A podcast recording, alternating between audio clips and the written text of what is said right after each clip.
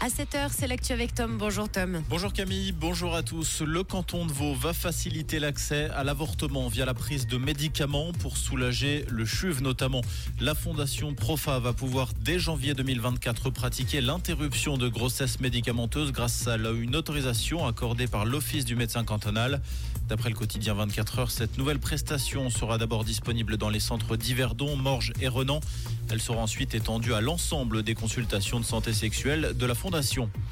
Les fonctionnaires genevois ne fléchiront pas après la grève et la manifestation de mardi dernier. La fonction publique a prévu un nouveau débrayage ce jeudi à 15h. Elle estime que la proposition du gouvernement d'indexer les salaires à hauteur de 1% est insuffisante. Les fonctionnaires réclament une augmentation de 5% pour faire face à la perte de pouvoir d'achat subie ces trois dernières années.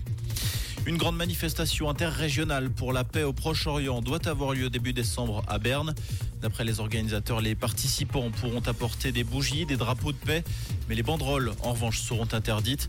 Les organisateurs réunis autour du groupe pour une Suisse sans armée et de la voix juive pour la démocratie et la justice en Israël-Palestine vont déposer une demande auprès de la ville de Berne aujourd'hui. L'Argentine a un nouveau président. Le candidat anti-système Javier Milei a été élu hier avec plus de 55% des voix devant son rival centriste Sergio Massa. Aujourd'hui commence la fin de la décadence et la reconstruction de l'Argentine, a déclaré le candidat d'extrême droite depuis son QG de campagne de Buenos Aires. Javier Milei est élu pour une durée de 4 années.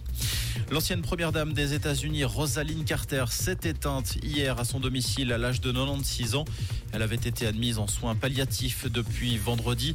Son mari et ancien président Jimmy Carter se trouve également en soins palliatifs depuis le mois de février. Il est à 99 ans l'ex-président américain le plus âgé de l'histoire. Et de 7 à 36 ans, Novak Djokovic a remporté hier son septième Masters à Turin grâce à sa victoire sur l'Italien Yannick Sinner 6-3, 6-3. Le Serbe devient désormais le seul détenteur du record de victoire en Masters.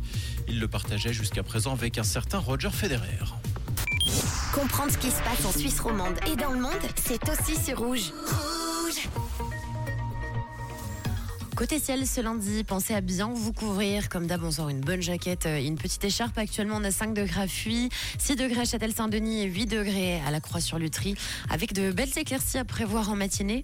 Et pour cet après-midi, ce sera pas trop ça. Hein. On aura à nouveau pas mal de vent sur la région et le retour de quelques gouttes de pluie dans la nuit de lundi à mardi. Un très bon début de semaine à l'écoute de Rouge.